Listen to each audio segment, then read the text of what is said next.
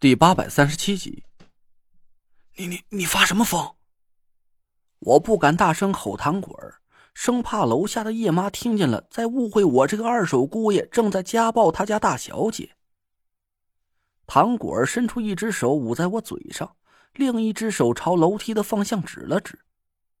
我奇怪的朝门口的方向释放出一道神识，顿时就暗暗吃了一惊。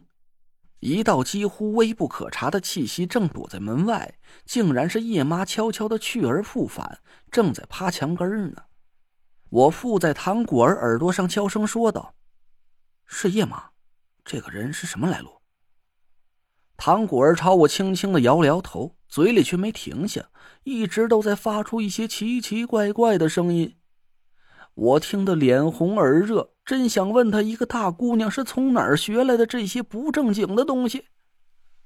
过了几分钟，门外那道气息悄悄下了楼，我松了口气，打断了唐果儿的独角戏。他走了，唐果儿长出了一口气。我扶着他慢慢躺下，给他盖好了被子。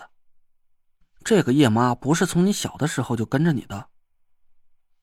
不是，我以前跟你说过。我小时候有一个保姆跟了我好多年，在我九岁那年，我被姥他们带走了，那个保姆就突然不见了，之后我就再也没见到过她。从那以后，我家里就只剩了一个保姆，就是你在我爸妈那里见过的那个周妈。我回想了一下，哦了一声。那这个叶妈是什么来路？是咱去了九兄之地以后，我爸妈带回家里的。只在我们家干了几个月的时间，我也没见过他。唐果儿的脸色有点凝重，两只混沌一片的大眼睛转向了我。姐夫，你说我爸妈他俩会不会有什么问题？他们为什么派了个我不认识的保姆来盯着我？他们不会是和我姥爷？唐果儿一边说着，眼泪一边止不住的淌了下来。我赶紧给他抹了抹眼泪，安慰了他几句。我嘴上说着不会不会，让他别多心，但心里却忍不住嘀咕了起来：莫非唐风和楚灵两口子能未卜先知，早知道了我要迎娶唐果儿，特意提前给他准备了一个保姆，而且这个保姆和唐果儿并不熟悉，从感情上讲是不太容易接受。他们为什么不把唐果儿更亲近的周妈派过来贴身照顾自己的宝贝女儿？再加上这个叶妈鬼鬼祟祟的趴在门缝里听墙角，她的目的已经很明显了，就是在探听我和唐果儿有没有成为真正的夫妻。这一切处处都透着诡异的不合理，我暗自警惕了起来。看来我和唐果儿假装夫妻的这件事儿，还真不是那么好糊弄过去的。我想了想，轻轻拍了拍唐果儿的手：“咱自己多加点小心就是了。在叶妈没有下一步动作之前，咱俩不能露了馅儿，得表现出信任她的态度才行。至于你爸妈那边……”我顿了顿，尽量把语气说的缓和一点不管他们有没有和楚汉楼暗中联系。咱现在最重要的是配合好慧文的计划。哎，对了，你知道慧文为什么要让咱俩在一起吗？我不知道。唐果儿茫然的摇头说：“我的脑子里好像是莫名其妙的多出了一些很奇怪的记忆。我记得姐姐和我说过，要让我和你结婚，帮你进入一个叫青珠台的地方。青珠台。”我奇怪的搜寻了一下我的记忆，却没有找到任何与之相关的信息。青珠台是个什么地方？进去之后就能找到慧文吗？姐夫，我真的想不起来了。唐果儿紧皱着眉头，一个劲儿的冥思苦想。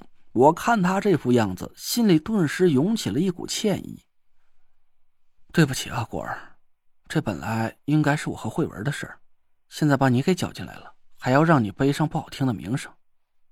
关于青珠台，你暂时想不起来就别想了，先好好休息一下。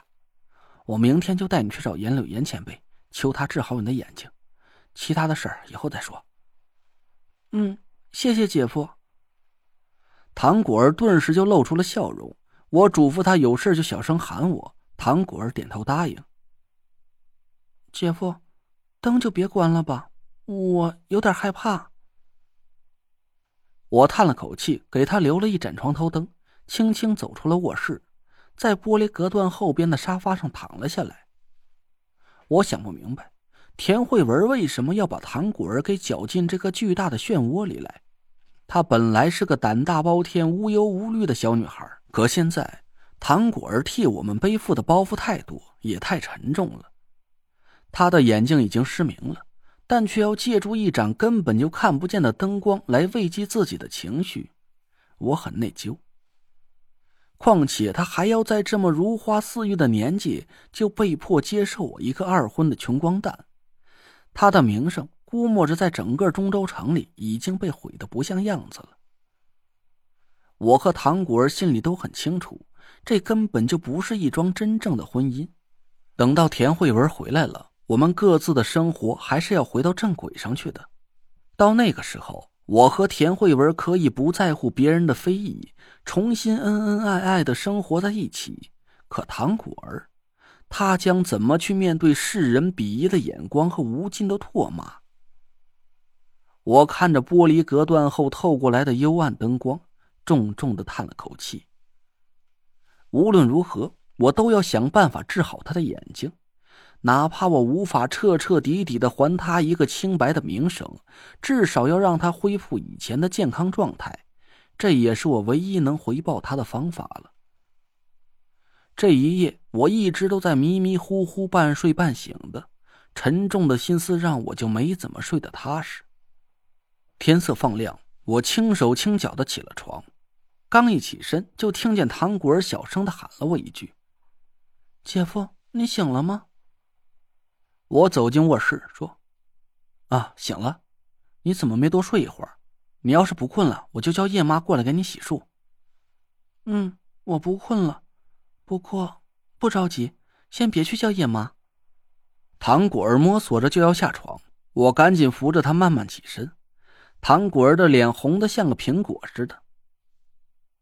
你想办法把床弄得乱一点。我愣了一下。随后就明白了唐果儿的意思，尴尬的笑了笑。好，你先到外边坐一下，我来想办法。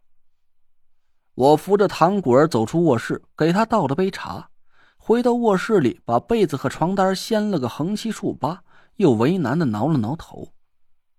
其他的都好伪装，可新婚之夜的那种特殊的痕迹，我到底要用什么东西去伪装呢？